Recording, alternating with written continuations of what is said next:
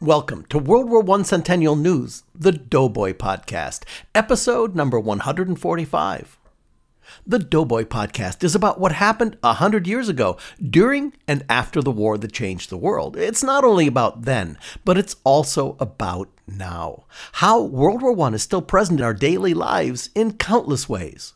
But most important, the podcast is about why and how we'll never let the awareness of World War I fall back into the mists of obscurity. This week, as the show is in between seasons, we're going to reprise segments from a mid November 2018 episode as talk of a peace begins, and the conflict in the Middle East sounds almost like current events. It's a very pivotal moment 101 years ago in the war that changed the world. We invite you to enjoy a replay taken from episode number 93 that includes a great segment on baseball in World War I as we head towards the 2019 World Series. The Doughboy Podcast is brought to you by the U.S. World War I Centennial Commission and the Doughboy Foundation. I'm Theo Mayer, your producer and host. Welcome to the show.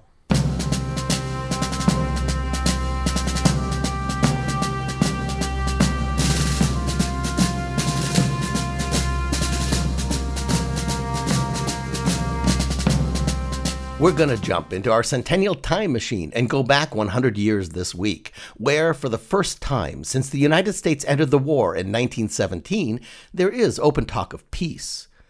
Not a peace treaty, which remains a long way off, but an armistice, which would end hostilities under certain terms until a final peace can be devised for the war that changed the world.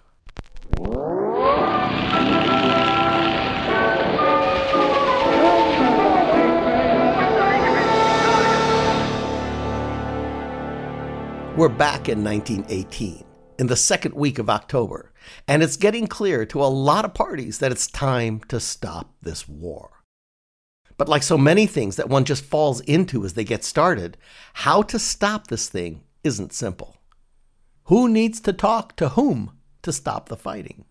Look, many of the Central Powers would like to negotiate with President Wilson, but that's complicated. The United States is the last into this war and the newest member in the conflict alongside a group of other nations. Now, this is interesting. Not allies. President Wilson is very careful not to call them that, but associated powers or co belligerents. So, who gets to speak on their behalf? Germany and her allied Central Powers would really like to negotiate with Wilson.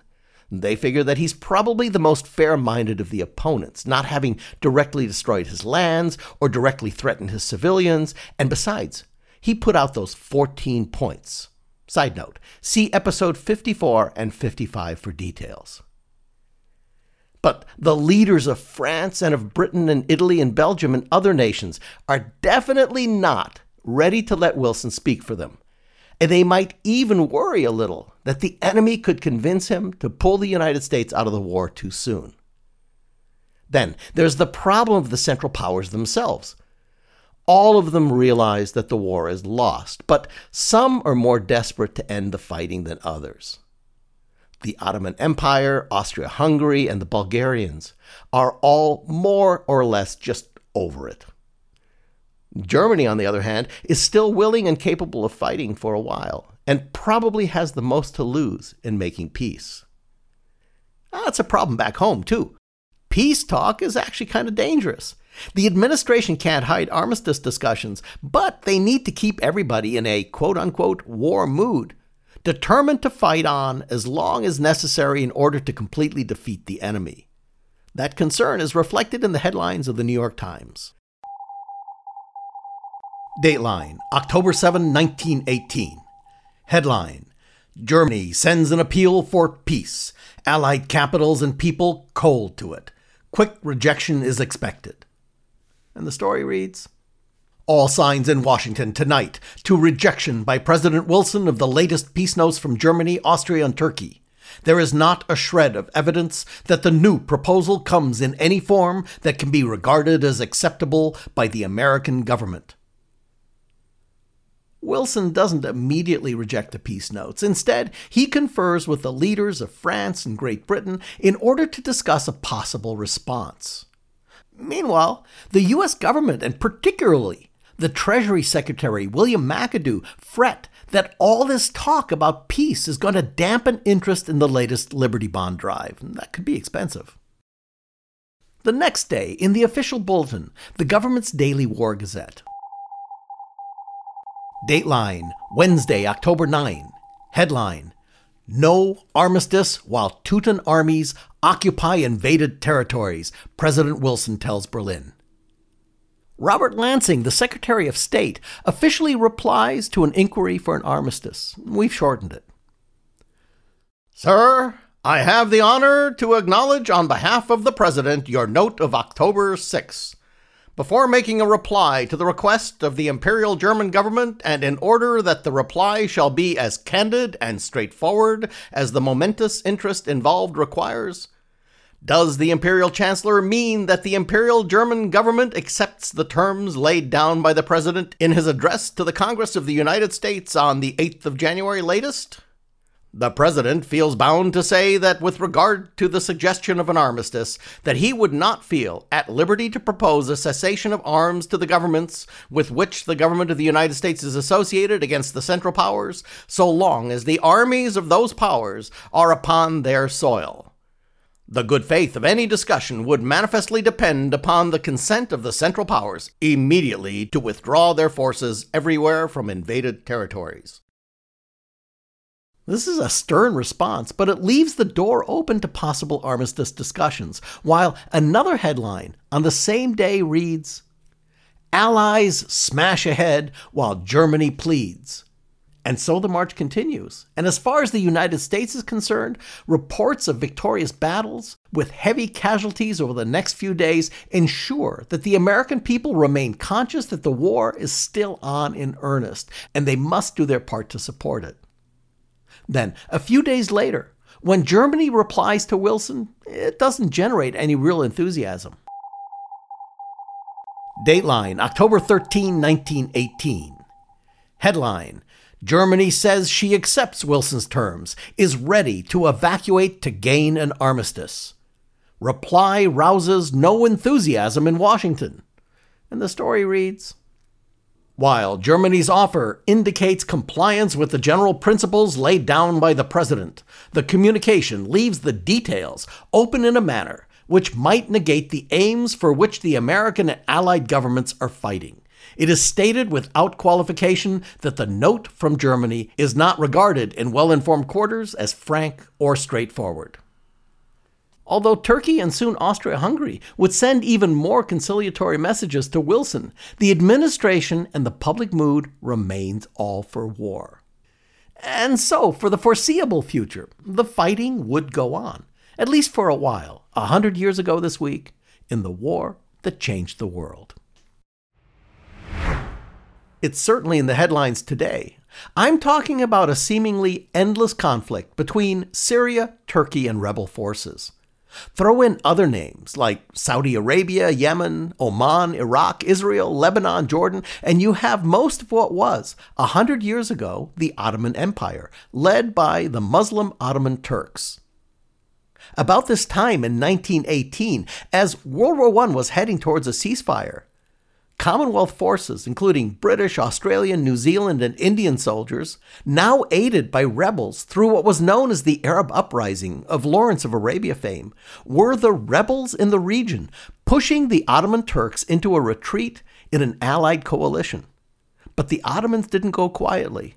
This week, Mike Schuster, former NPR correspondent and curator for the Great War Project blog, brings us a story of terrible massacre and reprisal in those waning days of the war.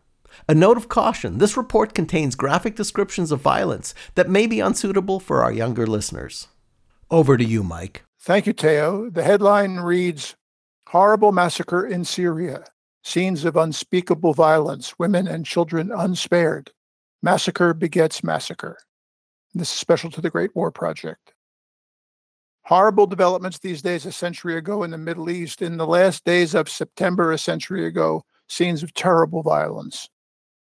The British General Edmund Allenby is leading his cavalry forces out of Palestine across the Golan Heights into Syria. Turkish and German forces murdered several hundred Arab women and children, according to historian Martin Gilbert, in an act of cruel defiance for the successful harassment by the forces of the Arab revolt.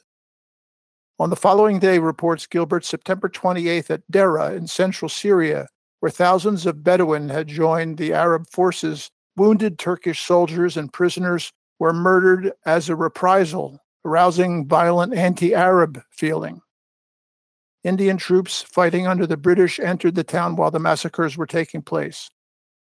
According to historian Gilbert, Arabs murdered in cold blood every Turk they came across. That was the brief note in the 4th Cavalry Division's summary of events. Slowly, the real details of the massacre emerge. The scenes are from the village of Tafas. British soldiers reach the village and discover the violence still fresh. Everywhere were bodies, reports historian Scott Anderson, many hideously mutilated, girls and women obviously raped before being killed. Among the British soldiers who arrive in Tafas is the British officer and leader of the Arab revolt, T.E. Lawrence.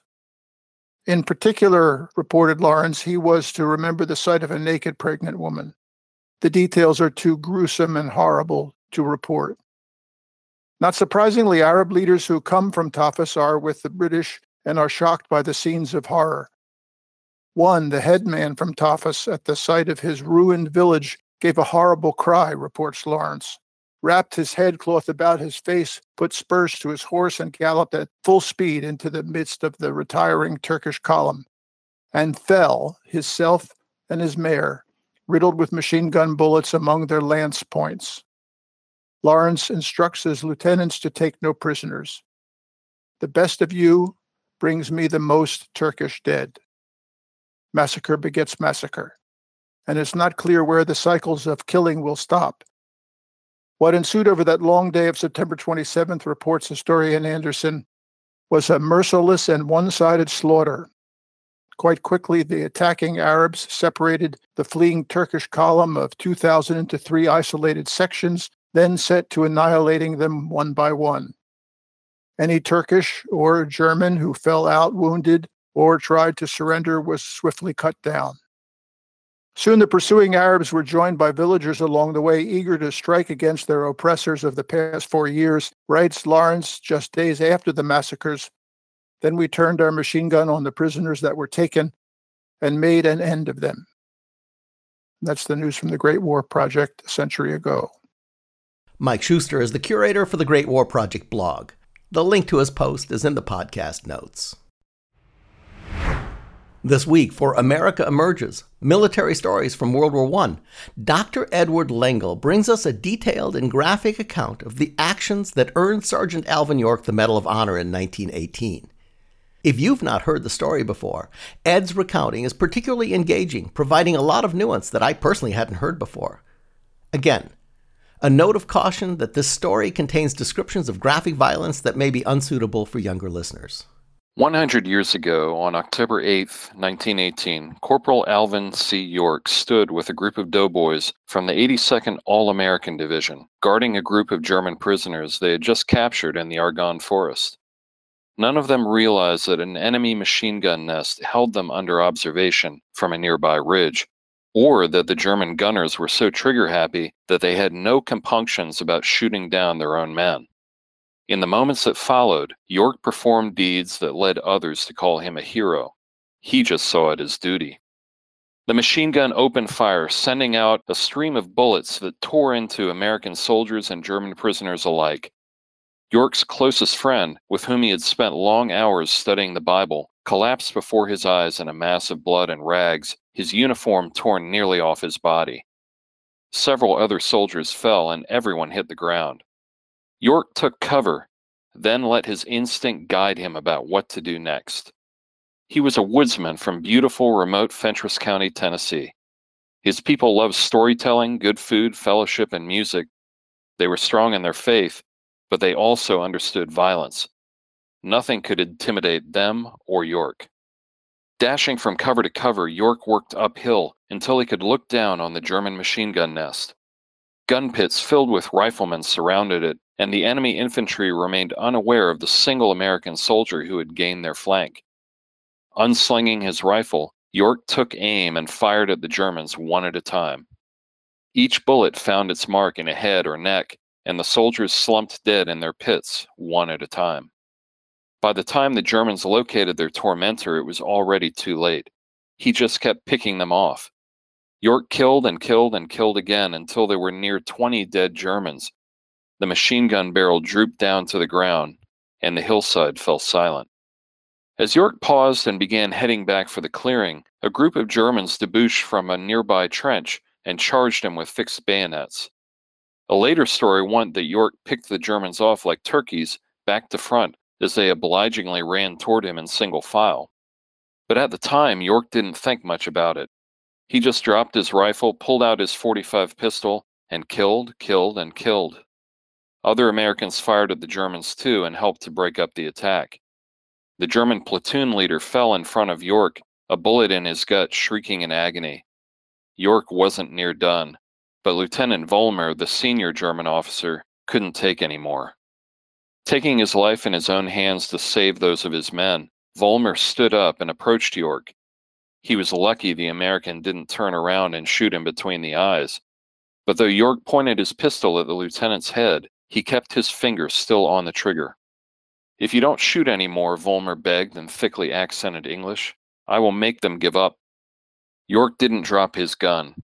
His staring eyes held all the hard bitten toughness and cruelty of the Scots Irish guerrilla fighters of the Tennessee hills. York told Vollmer he had better do what he said and held his gun straighter, his gaze steady, to reinforce the sentiment.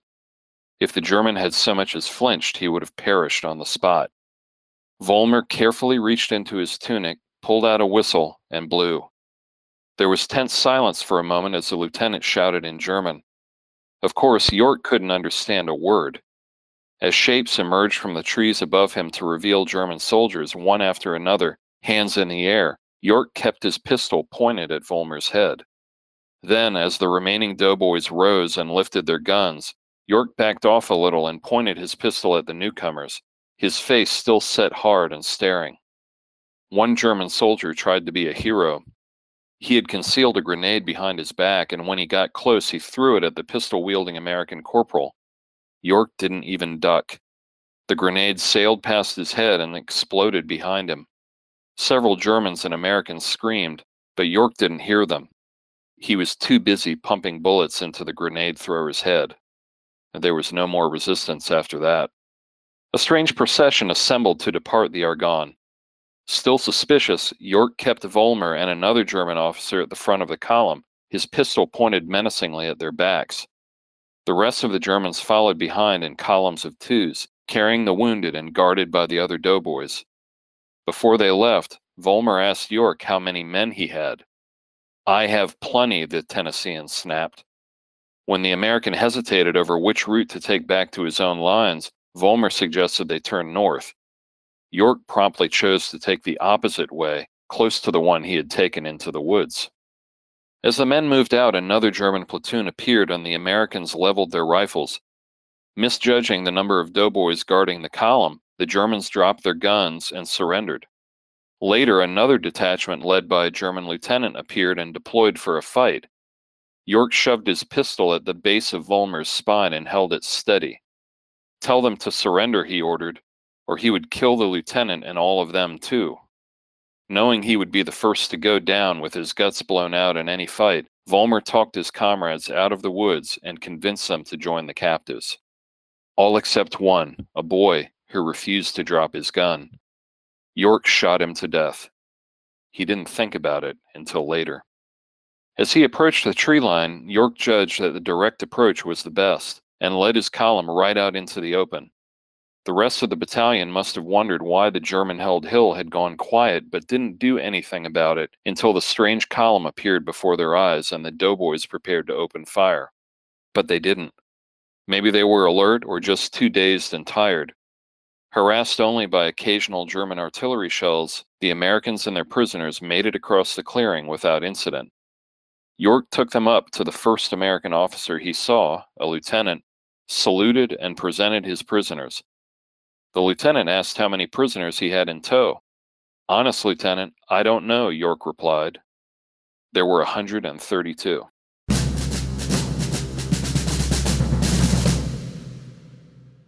Dr. Edward Lengel is an American military historian and our segment host for America Emerges Military Stories from World War I.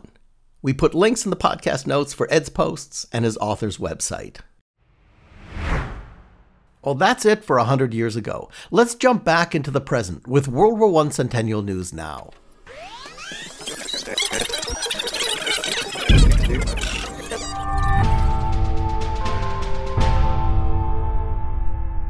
This part of the podcast focuses on now and how World War I is being remembered, discussed, taught, learned, and commemorated today. This week, for our Remembering Veterans segment, I want to introduce you to a longtime friend and volunteer of the U.S. World War I Centennial Commission, Dr. Virginia Dilks, a member of the advisory board for the Georgia World War I Centennial Commission, and co editor of a book about her father's service in World War I called Remembering World War I An Engineer's Diary of the War. Charles Edward Dilks' story has been turned into a stage production called A Year in the Trenches, written by playwright James Reyna. Virginia, you've been listening in as we produce the podcast since its genesis as a coordinating conference for all the commissioners and volunteers way back. So it's really great to finally have you on the show. Welcome to the podcast. Well, thank you very much for this opportunity. Virginia, your father was an engineer who kept a daily diary during a service in France. Tell us about that. Yes, he kept his daily diary from August 6, 1917, which was the day that he left the shores of the United States to fight the war in Europe, until April 19th of 1919, which is the day while serving in the Army of Occupation in Germany, he was granted a pass to Paris to visit with his sister, which would be my Aunt Mary Louise. And combat engineers such as my father were told not to keep notes because their notes may reflect troop movements and aid the enemy. However, he knew history was being made and he was a part of this historic event. So, bearing in mind this responsibility, he would bury his notes in the soil of France before going into battle. He wrote his memoirs based on his diary, probably while he was serving in the Army of Occupation and completing it after he returned home. Now, you and your sisters decided to turn your dad's diary into a memoir and publish it, and then go out and talk about the book. How did that get started? Well, we started talking about it in 1999 and really got going in 2000. It seemed like the right thing to do with the upcoming centennial. However, progress was slow because we were all working and we lived in three different areas of the country we would try to arrange to meet as a family, typically once a year, or we would meet at a national meeting of either the National World War I Museum or the World War I Historical Association. We went to the National Archives in College Park, Maryland, and to the Military Library at Clemson University, among other places. Our father used a lot of geography of France in his writing, and it took looking at old maps a good while in order to follow his footsteps. But we also made a decision to include at the end of each chapter how historians have documented what he experienced. And that took a while too. That's actually a really great approach. Now, at some point in your journey, you met Sarah Cureton from the New Jersey Commission. Tell me about that. Yes, she has just been a wonderful contact. I was a volunteer for the United States World War I Commission, and as a volunteer, I asked the United States Commission if I may reach out to New Jersey because New Jersey is my native state. I called the New Jersey Historical Commission and talked with Executive Director Sarah Cureton. Well, Sarah really was quite ahead with New Jersey's World War I commemoration plans, but she was not aware a national commission was hard at work.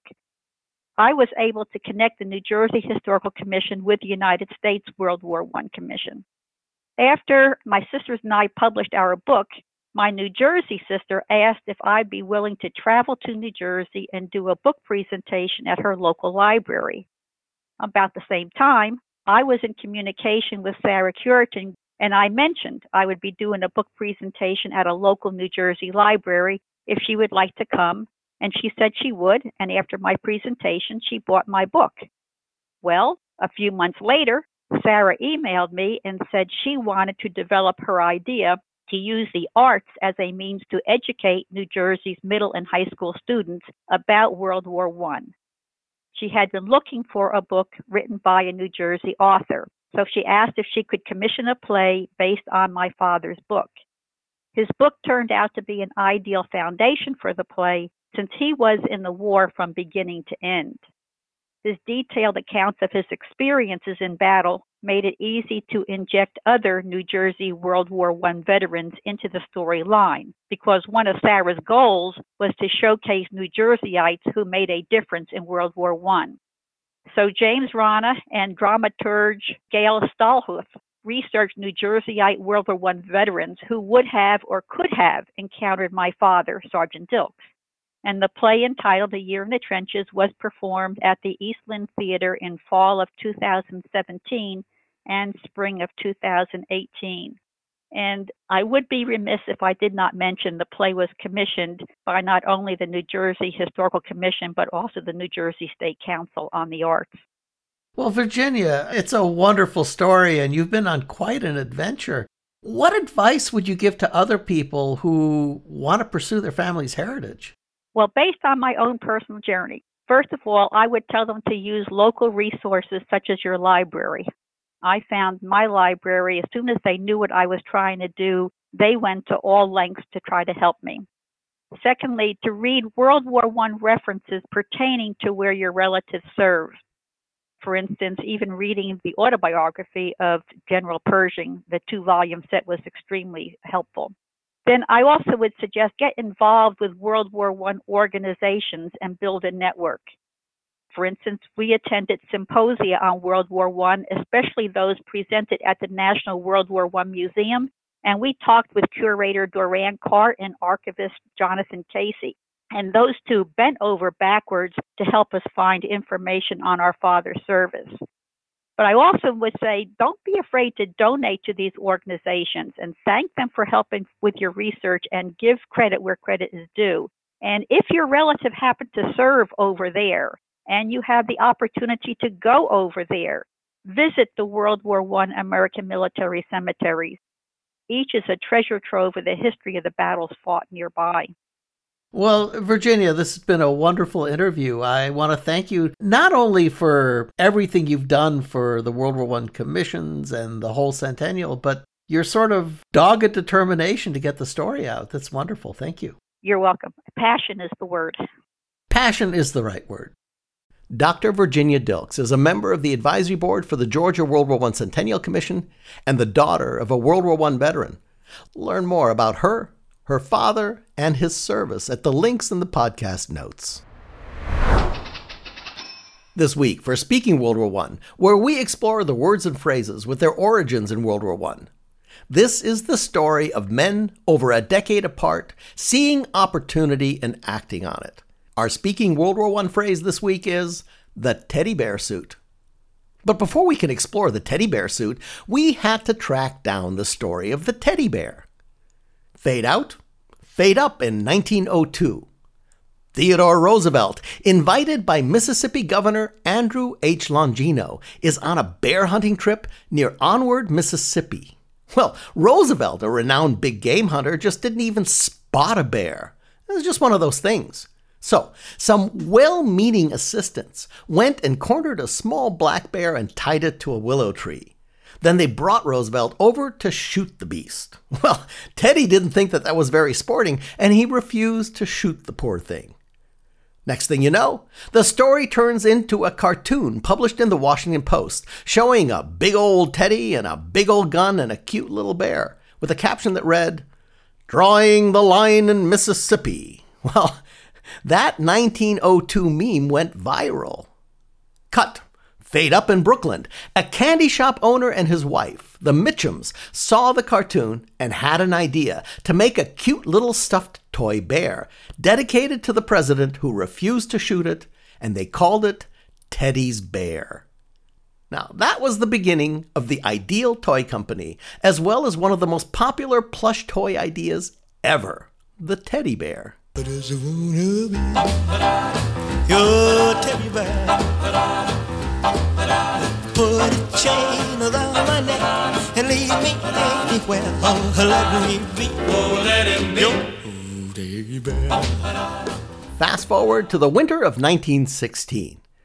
A British Royal Navy Air Service pilot, a gentleman named Sidney Cotton, joined his fellow pilots as they scrambled for the mission. Now, Cotton noticed that while his fellow pilots were freezing from the wind blowing through the seams of their clothing up there, he was feeling pretty cozy because he happened to have been in oil soaked overalls without seams when they scrambled. This gave him an idea. He took leave and went to London. There, he designed a one piece suit with three layers a thin fur lining on the inside, a layer of airproof silk, and an outside layer of light Burberry material. The design was registered by Robinson and Cleaver on behalf of Cotton, and the suit was appropriately named the Sidcot suit after Sidney Cotton. Well, the Sidcot suit was a sibilant saying, and with it made of light brown material and with the inner fur lining making you look all puffy and fluffy when you wore it, it wasn't long before it got a nickname the teddy bear suit, a popular flight accessory for decades until heated plane interiors. The teddy bear suit, this week's Speaking World War I phrase. Learn more at the link in the podcast notes. In our Historians Corner, join us for a deep dive into one of the most American of pastimes baseball. It's World Series season, and joining us to tell us more about baseball during World War I is Jim Leake, author of the book From the Dugout to the Trenches Baseball During the Great War. Jim, welcome. Thanks for having me. So, Jim, when you look at the newspaper Stars and Stripes from 1918 or anywhere in that era, Every single issue talks about baseball. How popular was the sport in the 1910s, and what's different about the game then than it is today? Well, back then it really was the national pastime. When America entered the war in 1917, there were the two major leagues, of course, and there were 22 minor leagues. So it was a very healthy game. For the second round 1918 military draft, unlike the film actors, baseball players were dropped from the draft exemption list. And that caused the series to be played really early in September. Can you tell us about that series? The regular season ended on Labor Day, and the World Series started right after that. And it was the very famous 1918 Chicago Cubs Boston Red Sox series. The big thing that came out of that series came in game one, which was September 5th in Chicago, though it was at Comiskey Park, rather the smaller Cubs stadium. And the star of the day, if not the game, was a young third baseman for the Sox named Fred Thomas, who actually was in the Navy and was on leave from Great Lakes to play in the game. And at the seventh inning stretch, a military band struck up the Star Spangled Banner, which was not yet the national anthem, but was uh, very famous and popular nonetheless. Uh, the other players on the field turned to the flag and took off their caps and put their hands over their hearts. Fred Thomas, being in the service, snapped off a very correct military salute. And this was noticed in the stands, and the fans began singing the Star Spangled Banner. And it got louder and louder until it was this overwhelming and almost chilling rendition. And that really was the start of the Star Spangled Banner being played at American baseball games. Not every game yet, but from then on, it was played each World Series game and opening day. And then in World War II, it was began being played for every game. The other aspect of the 1918 World Series was in Boston. Game five, the players threatened to strike. That was a very controversial thing. Their share of the World Series had been cut really without their input, and they weren't happy. And on the train from Chicago to Boston, the players got together and decided not to take the field until they got a better deal. You know, they actually had an argument, but it wasn't an argument they could make in that time at that place.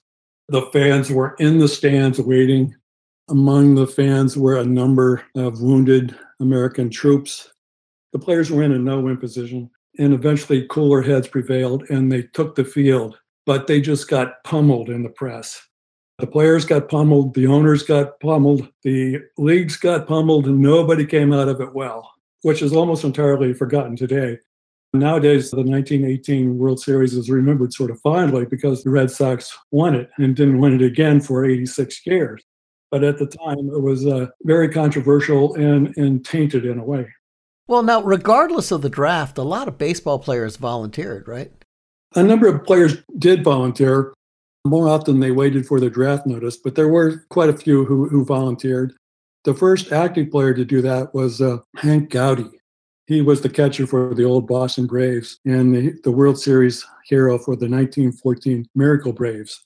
Hank signed up in June 1917 and reported for duty the following month and ended up as a color sergeant in the 42nd Division, the famous Rainbow Division, and he was in combat in France for quite a while. There were a number of former major leaguers who signed up as well, and a large percentage of those seemed to end up in officers' training. Many of them went overseas as well.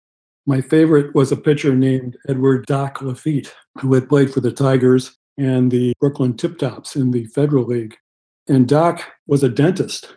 He served in a plastic surgery unit in the Army in France and England, and he helped repair soldiers' ruined faces. Very admirable and worthwhile endeavor there. That leads us to about 100 years ago this week when Captain Eddie Grant was killed in action. Can you tell us about him and how America reacted to his death? Yes, Captain Eddie Grant. He was called Harvard Eddie when he played. He played 10 years in the big leagues. In fact, he was Harvard educated. He was a New York lawyer after he retired. And he was one of the former players who signed up very early. He was in officer training by May 1917. And he went to France with the 77th Division. And I know you've dealt with this in previous podcasts. Harvard Eddie was killed in the Argonne Forest, attempting to rescue the Lost Battalion, which was commanded by a friend of his, Major Whittlesey. The, the newspapers called Eddie Grant baseball's first gold star. That was inaccurate. He wasn't the first former major leaguer to die during the war, but he was certainly the biggest name. And his death hit the headlines in probably every sports section in the country and off the sports pages as well an acquaintance of mine, the umpire Perry Barber, not long ago tweeted out, Eddie Grant lives. And uh, I've used that myself since hashtag Eddie Grant lives because I think it's true. You saw the fairly widespread publicity last week on the centennial of his death. So he was one of the great sad stories of World War One. Jim Leake is a World War I era baseball expert and author of the book From the Dugout to the Trenches Baseball During the Great War. Learn more from the links in the podcast notes, which include Jim's World War I baseball website and his Twitter feed. Moving on to our 100 Cities 100 Memorial segment about the $200,000 matching grant challenge to rescue and focus on our local World War I memorials. Now, it's hard to believe that we launched this program in the spring of 2015. Well, so long ago. But that's when this week's profile project got going. Veterans of Foreign War post 1437 from Springdale, Pennsylvania were having their monthly meeting when somebody showed up with a current issue of the American Legion magazine. The headline read, A Big Opportunity. Jump forward to today, and we're joined by Patrick Murray, quartermaster for VFW Post 1437, and the mayor of Springdale, Pennsylvania, Joe Bertoline. Gentlemen, welcome to the show. Thank you. Thank you. Good to be here. Patrick, starting with you. Your post formed a World War I committee early on in the centennial period. How did that lead to your involvement in the 100 Cities, 100 Memorials project? And tell us about the project itself, if you would, please. Well, like you said, uh, it started with that American Legion article. That was June of 2015.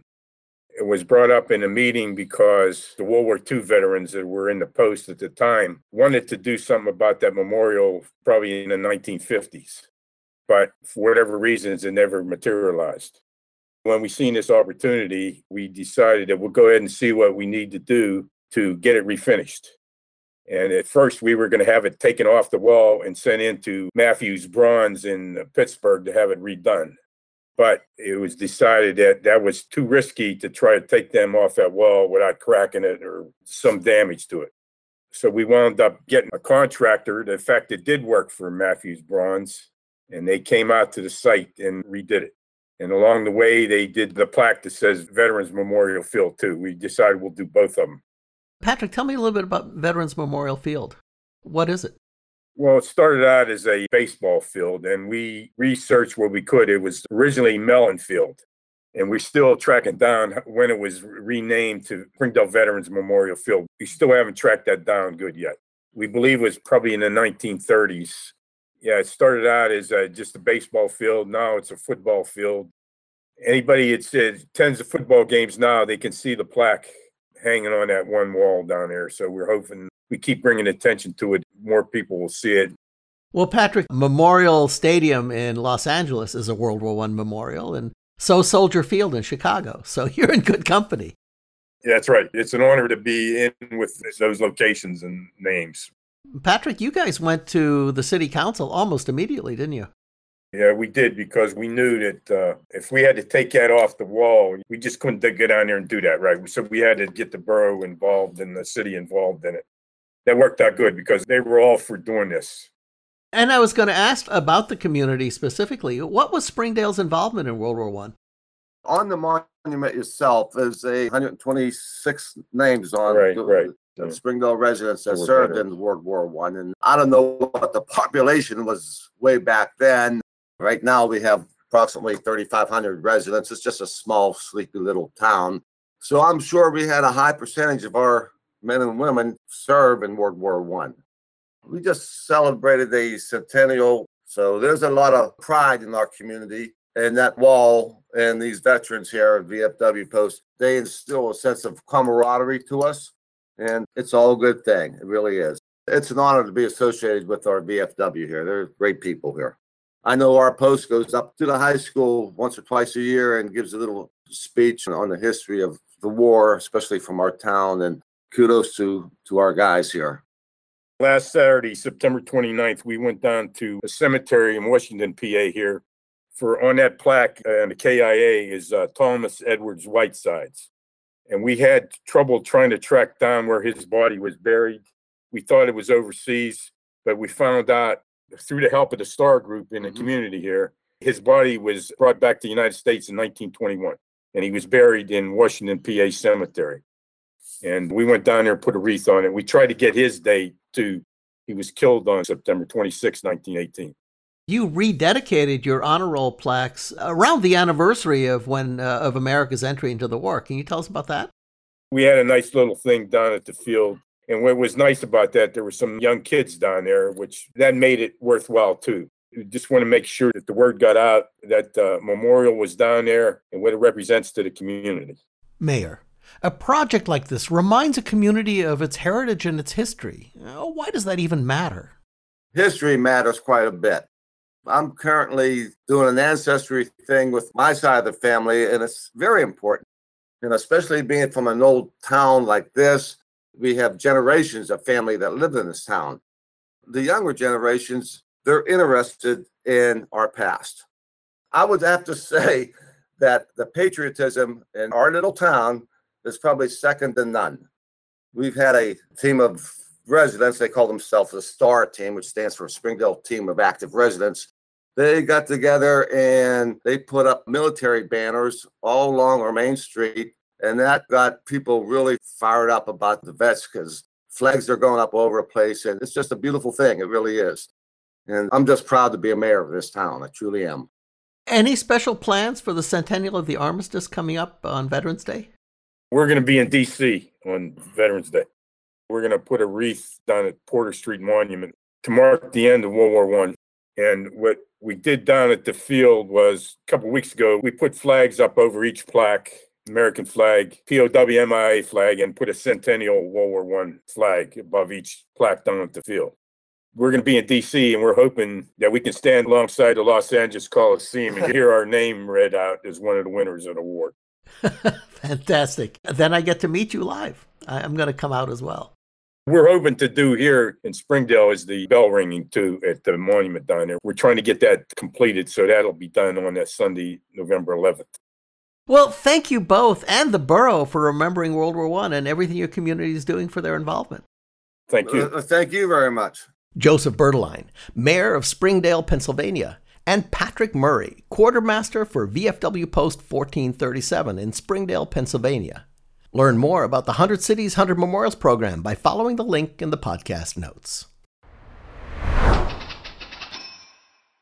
With that, we wrap up episode number 145, a reprise of an October 2018 production from the award winning World War I Centennial News, the Doughboy Podcast. We want to thank all contributors, talented crew, and supporters who made today's episode possible, including Mike Shuster, curator for the Great War Project blog, Ed Lengel, military historian and author, Dr. Virginia Dilks, citizen historian and researcher, baseball historian and author Jim Leake, Joseph Berteline and Patrick Murray from Springdale, Pennsylvania.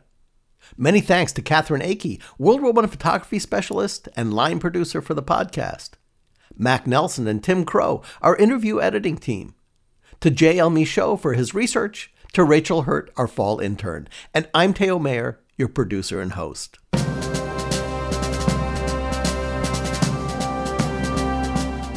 The U.S. World War I Centennial Commission was authorized by Congress in early 2013 to honor, commemorate, and educate the nation about World War I on the occasion of the centennial of the war. For over a half a decade, the Commission, commissioners, staff, and our many associates and supporters have labored to inspire a national conversation and awareness about World War I. We've brought the lessons of 100 years ago to today's educators, their classrooms, and to the public. We've helped to restore World War I memorials in communities of all sizes across the country. Now, as the Commission's charter to honor, educate, and commemorate the centennial of World War I has been successfully accomplished, the full focus of the Commission is turning to its capstone mission to build the National World War I Memorial in Washington, D.C. We want to thank the Commission's founding sponsor, the Pritzker Military Museum and Library, as well as the major contribution of the Starr Foundation. Thanks to our podcast sponsors, the U.S. World War I Centennial Commission and the Doughboy Foundation. The podcast and a full transcript of the show can be found on our website at www.the number one cc.org forward slash cn. You'll find World War I Centennial News, the Doughboy Podcast, in all the places that you get your podcasts, including iTunes, Google Play, iHeartRadio, TuneIn, Spotify, or Radio on Demand, even on YouTube, asking Siri, or using your smart speaker by saying, Play WW1 Centennial News Podcast. The Commission's Twitter and Instagram handles are both at WW1CC, and we're on Facebook at WW1 Centennial. This has been a reprise of episode number 93 from November of 2018.